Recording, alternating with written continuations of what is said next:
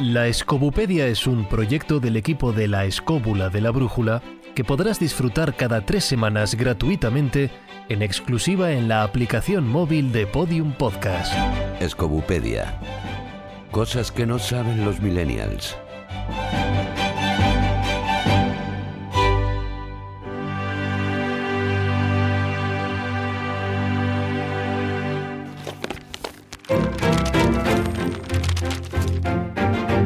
En el tomo de hoy, El quietismo fue un movimiento místico nacido en el siglo XVII y propuesto por el sacerdote español Miguel de Molinos.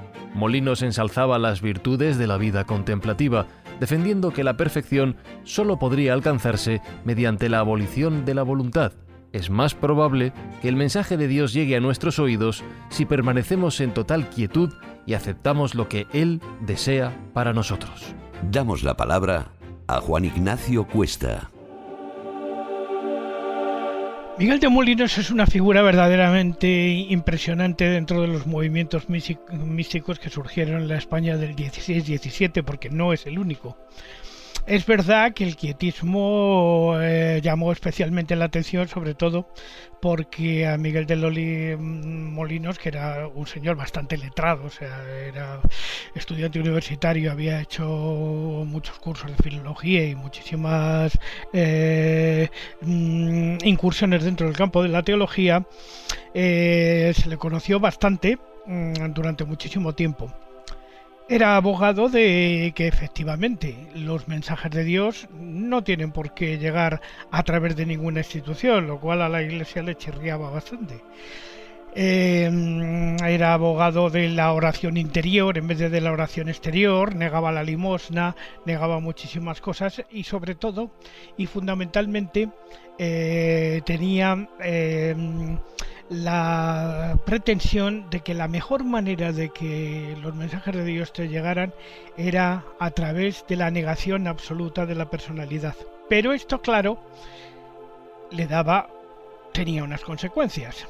Si el hombre realmente no tenía ninguna responsabilidad porque era Dios el que tenía que regir su vida, podía hacer lo que le diera la gana. Entonces, cuando vinieron los procesos inquisitoriales que tocaron a Miguel de Molinos y a otros muchos movimientos de la época que ahora comentaremos, se le acusó de lo que era eh, es que era ligeramente rijoso y entonces, claro, su moral era una moral, digamos, laxa, de alguna manera. De hecho, pues andaba eh, con muchas beatas, con muchas monjas y tal, manteniendo relaciones mm, de tipo non sacto, non santo, hasta que la Inquisición, pues terminó entrando, entrando en la vida de Miguel de Molinos, en sus teorías y en sus cosas, y se definió como que era un hereje era una de las herejías de la época, se le sometió a tortura y se le hizo confesar bajo tortura que él tenía coyunda con monjas, tenía coyunda con vecinas, tenía coyunda con la mujer del prójimo y muchísimas cosas. Entonces, bueno, mm, no sufrió, digamos, ningún auto de fe, pero sí es verdad que se le mandó a Roma, a un convento, y allí terminó hasta el final de sus días y se solapa de alguna manera con otros movimientos que eran parecidos con ligeros matices eh, con respecto al momento. Por ejemplo, el movimiento de los deixados, los cesados o los dejados o los alumbrados, de alguna manera también fueron muy importantes en ese tiempo porque también fueron puestos bajo el ojo de la Inquisición de alguna manera porque eran contrarios lógicamente a la doctrina oficial. El caso concreto de los alumbrados de Llerena, que fueron algunos hasta emparedados dentro de las eh, dentro de las tapias de, las iglesias, o el caso concreto de María Cazalla de Guadalajara, eh, que fue condenada a 200 azotes y latigazos por su falta de moral, de alguna manera, evidentemente arrancada con la tortura lógicamente como tantas otras cosas. Y otros personajes que han pasado y han sido canonizados, pero que también cayeron, mm, digamos, bajo el ojo de la Inquisición, pero se salvaron porque tenían la protección de personajes muy altos. Sería el caso en concreto de dos, uno hombre y otro mujer, que estuvieron en el ojo de la Inquisición, pero al final llevaron su obra adelante, que fueron Santa Teresa, Teresa de Cepeda y Ahumada, conocida como Santa Teresa de Jesús, o San Juan de la Cruz, ¿eh? que hoy conocemos también, pero que también pasaron su tiempo en la cárcel. Por ejemplo, San Juan de la Cruz estuvo detenido en Toledo 10 años aproximadamente eh, por sus teorías y sin embargo, pues al final consiguió escaparse y llegar hasta Baeza y hoy día ya sabemos que sus restos como santo se reparten entre Baeza y Segovia. En un lado está la cabeza y en otro lado está el resto de los huesos. ¿Por qué? Porque no recuerdo exactamente qué condesa decidió que tenía que reposar parte de sus huesos en Baeza. Incluso es un episodio que aparece en el Quijote, de alguna manera eh, caricaturizado por don Miguel de Cervantes cuando don Alonso Quejano se lanza contra una procesión de almas en pena que va por el que va por un camino y resulta que eran los monjes que llevaban los restos de San Juan de la Cruz desde Segovia hasta Baeza. Estos movimientos fueron muy importantes y eh, terminaron de alguna manera con el movimiento místico ya porque lo que siguió fue el siglo de las luces que ya no tenía nada que ver con todas estas cuestiones.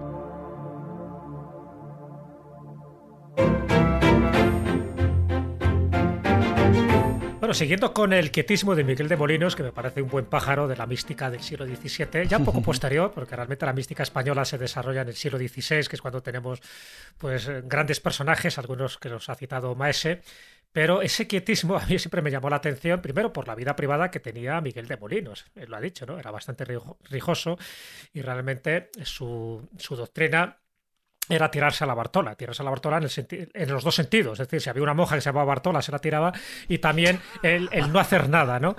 Ese quietísimo, esa especie de, de comunión con Dios, él declaraba, en el proceso inquisitorial, es lo que tenemos. Es verdad que es un proceso inquisitorial que muchas de sus declaraciones están bajo tortura, ¿vale? Pero ese proceso inquisitorial de 1685 revela mucho de su personalidad, pero también revela mucho de su doctrina. Y él declaraba que, bueno, pues aquellos que meditaban, aquellos que se confesaban, aquellos que se mortificaban con cilicios, esas mortificaciones extremas y externas, pues que eran para principiantes, eran para pringadillos, ¿no? Y que lo que realmente aconsejaba a los monjes y a las monjas era deshacerse de los rosarios, de las reliquias, y para servir a Dios interiormente. Es decir, prescindir de la iglesia, prescindir de la jerarquía. Es decir, tú tienes un contacto directo con Dios, pero ¿cómo? No haciendo nada. Y esto me recuerda al gran Lebowski, al, al, dudeísmo. Es, muy, es, muy, interesante porque, en serio, hay, una, hay un movimiento. Ahora, en un mundo perdón que lo diga, tan absolutamente analfabetoide como el actual, en todo, no solo en España, a nivel planetario, hay cosas que ya no se entenderían, pero en su momento, cuando la gente leía, por ejemplo la gente ilustrada que dirigía o gobernaba las naciones, lo que llamamos Occidente, el, el quietismo pudo haber sido utilizado, una cosa tan minoritaria que no, pero pudo haber sido utilizado en cierto modo como uno de los hubiera sido perfecto para alguno de los motores de la leyenda negra porque eh, reflejaba tener en cuenta que el quietismo prácticamente solamente tuvo éxito dentro del pequeño éxito que tuvo en España, Francia e Italia, naciones católicas del sur de Europa occidental. Y es curioso porque algunos de los especialistas, bueno, por ejemplo Alan Watts, que decía que el quietismo era eh, justo lo contrario, literalmente al activismo, o lo que, dio, o lo que luego condujo al, dinamismo angloamericano, ¿no? por ponerlo anglosajón. Y consideraba que era clásico, clásico, típico de las naciones del sur de Europa de origen católico, y que no era, que no deja de ser gracioso, sino bajo la imagen de una falsa prudencia o de una modestia, en realidad lo que ocultaba era un verdadero deseo por la vagancia y la indolencia, que era lo propio de la gentuza del sur. El tudeísmo, o sea, el gran Lebowski. Ay, lo que les gustaba. A estos vagos del sur que lo quieren tocarse la barriga, que es lo que les gustaba. Oye, pues en, esta, eh, bueno, el, quietismo tiene un desarrollo casi en el siglo XIX-XX, que es el, eh, no sé si os acordáis de, Paul Lafargue, que es eh, que escribió el libro El derecho a la pereza. Es yerno de Carlos Marx y es precisamente eh, casado con Laura Marx y al principio fue absolutamente difusor y, discípulo de Karl Marx, pues eh, con esas teorías del comunismo, de que había, el ser humano estaba continuamente trabajando, que estaba para conseguir la felicidad, y cuanto más trabajaras, más feliz podrías llegar a ser, y llega un momento que este hombre escribe este mini libro que es absolutamente aplicable al siglo XXI, y es eh, que esa idea de que los obreros y de la gente en general tiene tan asumido que trabajar mucho y cuanto más mejor es el camino hacia la felicidad, es la leche, ¿no? Es decir, es la causa, ni más ni menos, de la desgracia del ser humano, ¿no? Y entonces dice, hay unas frases que dice él, dice, seamos perezosos en todo, menos en el amar y en el beber. Dice, una locura se ha apoderado del ser humano y es la causa de las miserias de la humanidad. Esa locura es el amor al trabajo. Es decir, él lo que defendía fundamentalmente era el derecho del ser humano a, la pereza.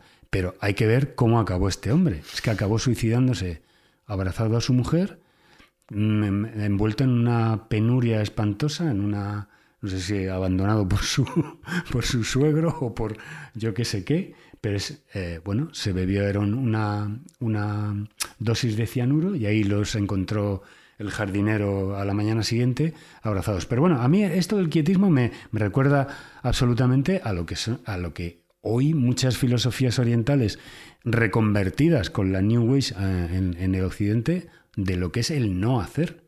El no hacer es como el camino a, a tener esa iluminación, esa especie de inspiración divina que, bueno, autores como Edgar Tolle, eh, con el poder de la hora, en, la, en, el, en ese no hacerte desemboca a la aceptación. Pero ojo, la diferencia que hay entre el quietismo, entre el quietismo y el no hacer eh, del siglo XVII es que fundamentalmente lo que dice Edgar Tolle es que esa aceptación, ese no hacer, esa no rebelión con los sucesos que te, que te ocurren, pasa directamente por inmediatamente aceptar lo que te pasa en ese momento, pero al, segundo siguiente te, te, combina a que tomes una decisión. Es genial porque, porque, el quietismo sería la muestra perfecta de finales de los 70 de lo que era el pasota. El pasota total, pero pasota íntegra, a nivel filosófico. es muy gracioso porque Luis Sperry dice una cosa muy curiosa. Dice, el quietismo propone la muerte del yo. Dice, ignora las atracciones del cielo, pero también las penas del infierno. Y cesa de las peticiones en la oración o en la acción de gracias para que el yo no sea estimulado. Es el colmo de la vagancia. Tú te tumbas porque total quemada. Si son dos días. Y estás la mitad durmiendo. elevado a, lo espiritual. no, no, yo, es que creo que estáis llevando eh, el tema del quietismo a un tema demasiado banal. Eh, el, Yo creo que no tenían tiempo de pensar tanto para ser no, no, no, no, no, no. A ver, vamos por partes. Primero, eh, se ha nombrado el tema de la Inquisición. El quietismo fue visto como un verdadero problema eh, para el poder católico eh, del siglo XVII eh, y lo que hizo fue en recibir la condena eclesiástica, es decir, ellos, como tú, como bien decía Maese, mm. al realzar la espiritualidad interior, lo que se estaba enfrentando de facto era a las instituciones eclesiásticas, a lo que era esa espiritualidad exterior y, la, y a la ostentación. Em, el quietismo tuvo influencia, sobre todo, como tú decías, Carlos, eh, sobre todo en Italia, donde Molinos consiguió ganarse la amistad de un montón de cardenales, también en Francia, en Alemania, incluso en Inglaterra, donde eh, su libro, el más conocido, lo que era la guía espiritual, eh, tuvo una gran influencia. Di el, nombre, entero, porque es un libro no, no, no, que tiene un nombre así largo, guía, 75 palabras. tuvo influencia incluso allí en un movimiento que luego también se desplazó a Estados Unidos, que es el movimiento cuáquero. Pero eh, sea por una cosa o por otra, en 1778, eh, en, movidos gran parte por lo que es esa parte de envidia de lo que el movimiento, porque el movimiento tuvo bastante éxito en esa en el siglo XVII, eh, hubo unos jesuitas que criticaron las teorías e incluyeron sus obras en el índice de libros prohibidos del año 1681. Y entonces pusieron a la Inquisición sobre aviso.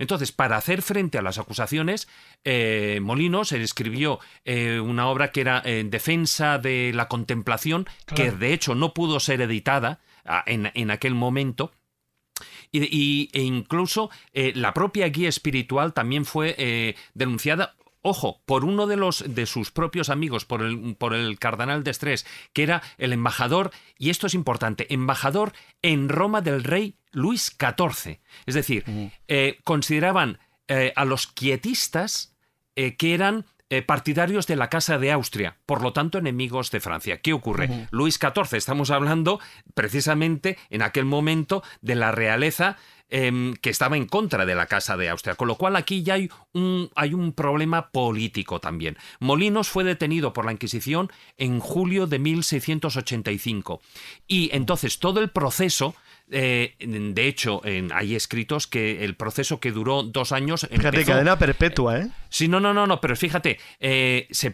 eh, se, prolongó durante dos años porque decían que no encontraban pruebas incriminatorias sobre todas esas, digamos, supuestas desviaciones doctrinales de. A ver, es que es imposible, es muy difícil, incluso para la Inquisición, incriminar a una persona que proponía no hacer nada. O sea, tú para poder ser incluso antes de, no sé, estoy hablando por supuesto antes del derecho penal moderno, de, pero, pero da igual, es que es, indiferente. Es decir, en la Inquisición, que tenía un sistema procesal bastante avanzado, pero lo que era la época, no estamos hablando, por supuesto, del derecho penal moderno de los siglos XIX y XX. claro.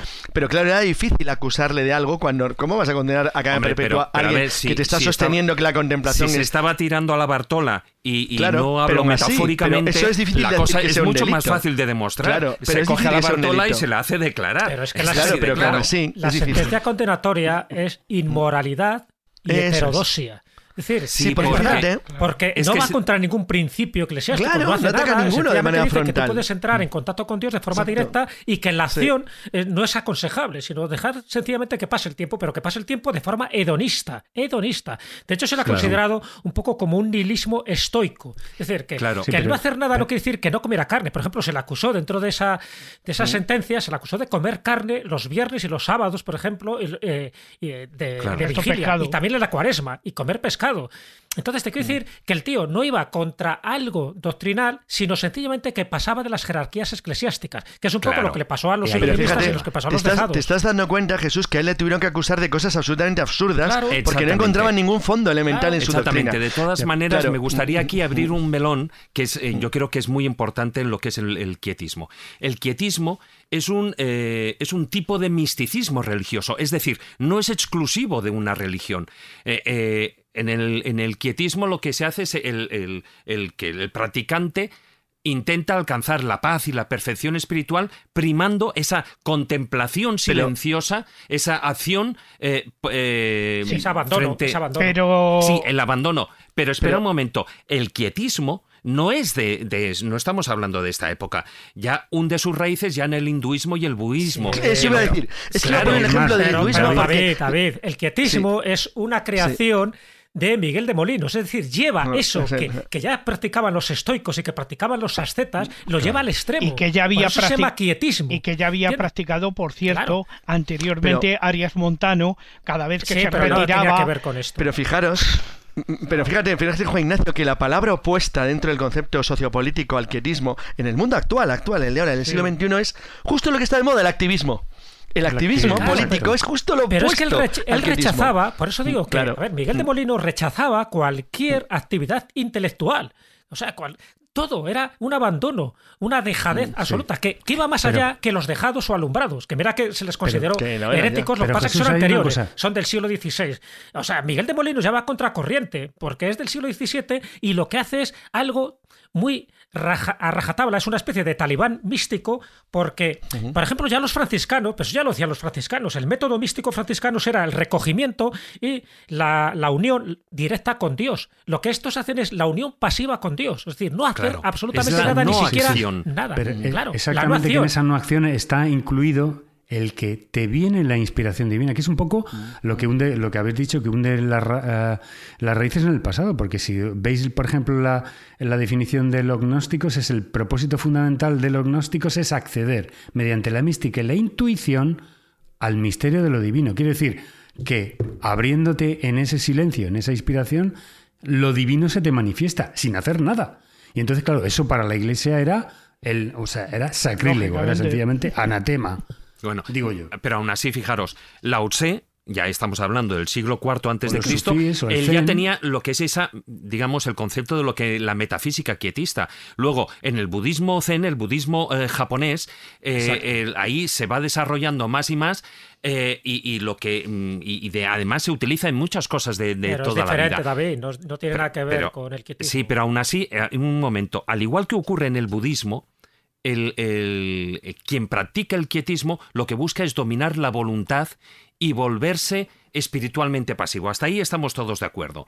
Entonces, el objetivo del, quietismo es aquietar el alma para que pueda conseguirse, para que pueda unirse con Dios. ¿Cómo lo consiguen? Pues centrándose hacia el interior, lo que antes hablamos, en busca del silencio, de esa quietud contemplativa y en principio lo que, y ahí está la clave, es eh, llegar a un estado sin pecado, es decir, como no actúas, no hay pecado que eso sí que se sale de la parte del budismo, ¿no? Porque, pero mm, aún así, el, quietismo ha traído a monjes, ermitaños, eh, ascetas de todas las religiones y en todo el mundo.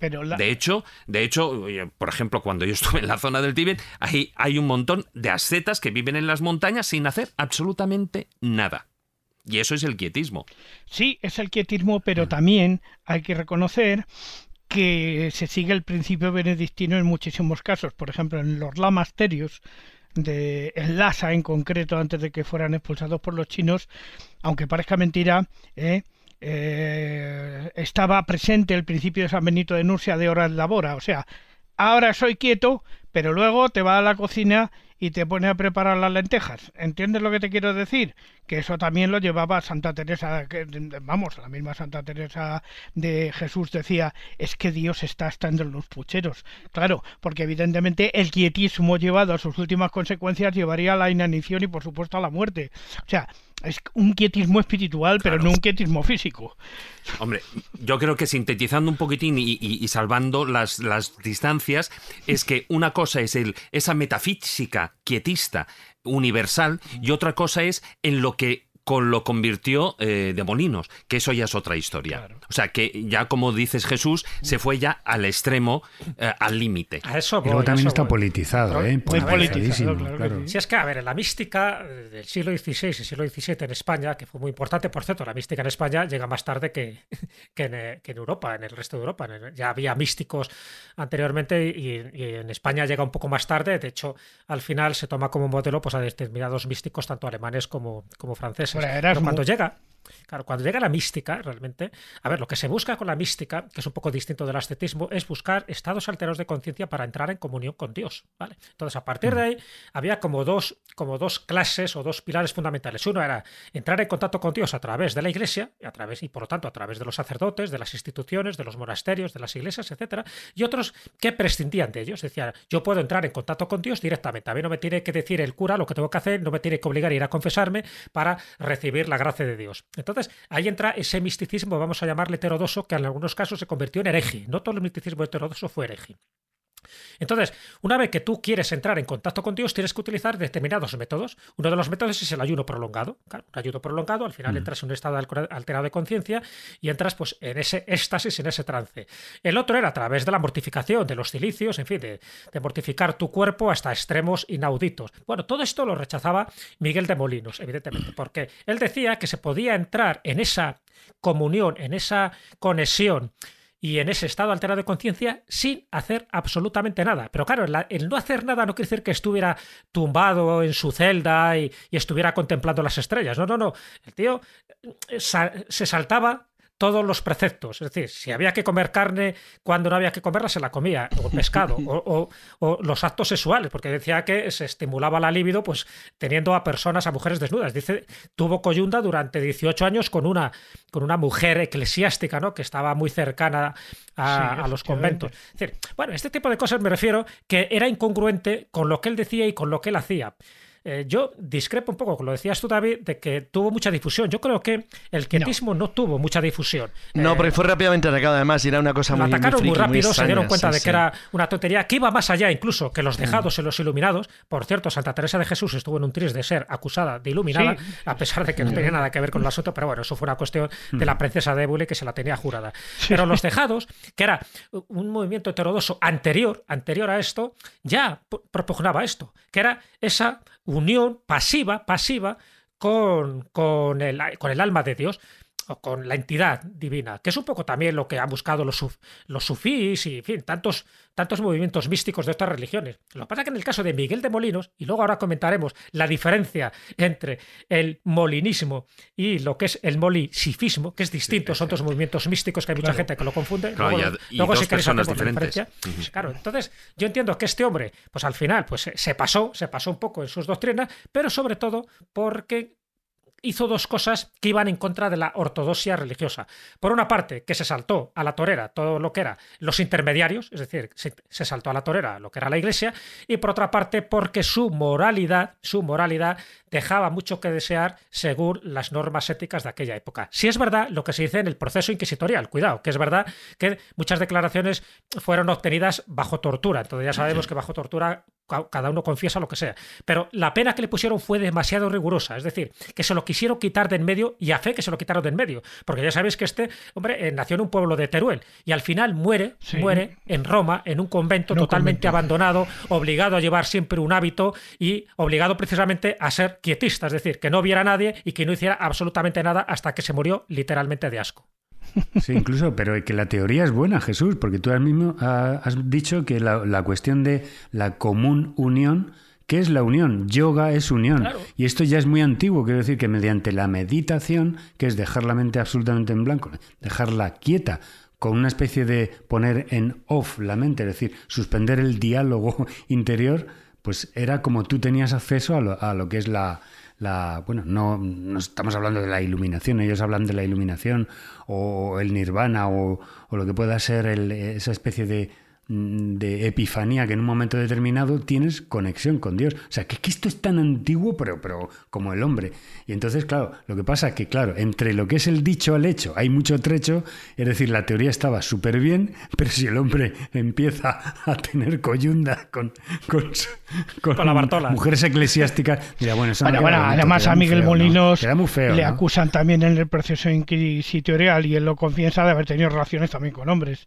O sea, es que... Sí, pero a ver, pero también es lo que ha dicho Jesús, es que, mm, en la Inquisición acabas confesando, vamos. hasta que hasta que tú eres el mismísimo Papa.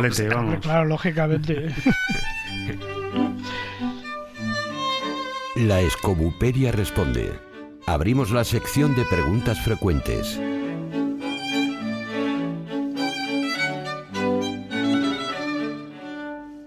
Decía Jesús Callejo que deberíamos hablar sobre las diferencias entre el molinismo y el molinosismo, que parece lo mismo, pero no es lo mismo.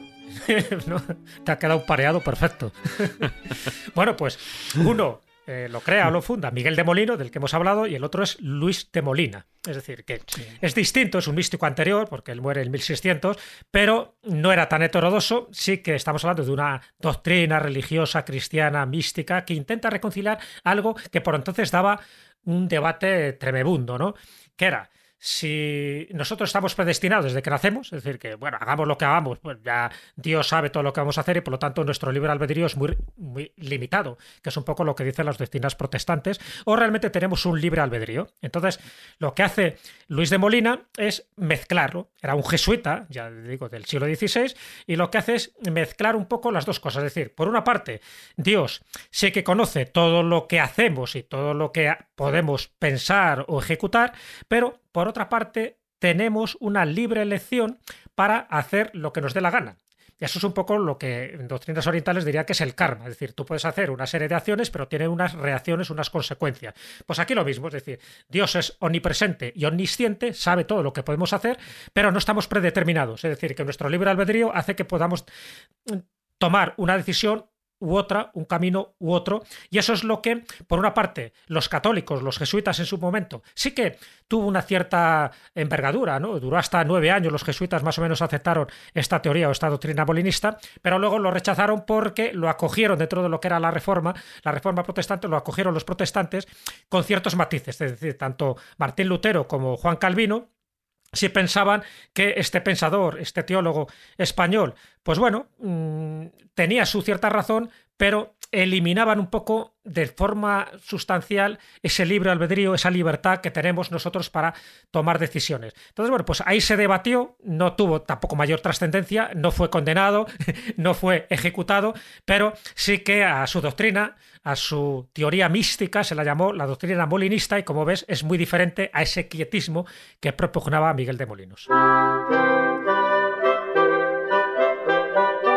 En el próximo tomo conoceremos de cerca qué es el disco de Festo. Gracias por consultar la Escobupedia. En tres semanas pondremos un nuevo tomo a su disposición.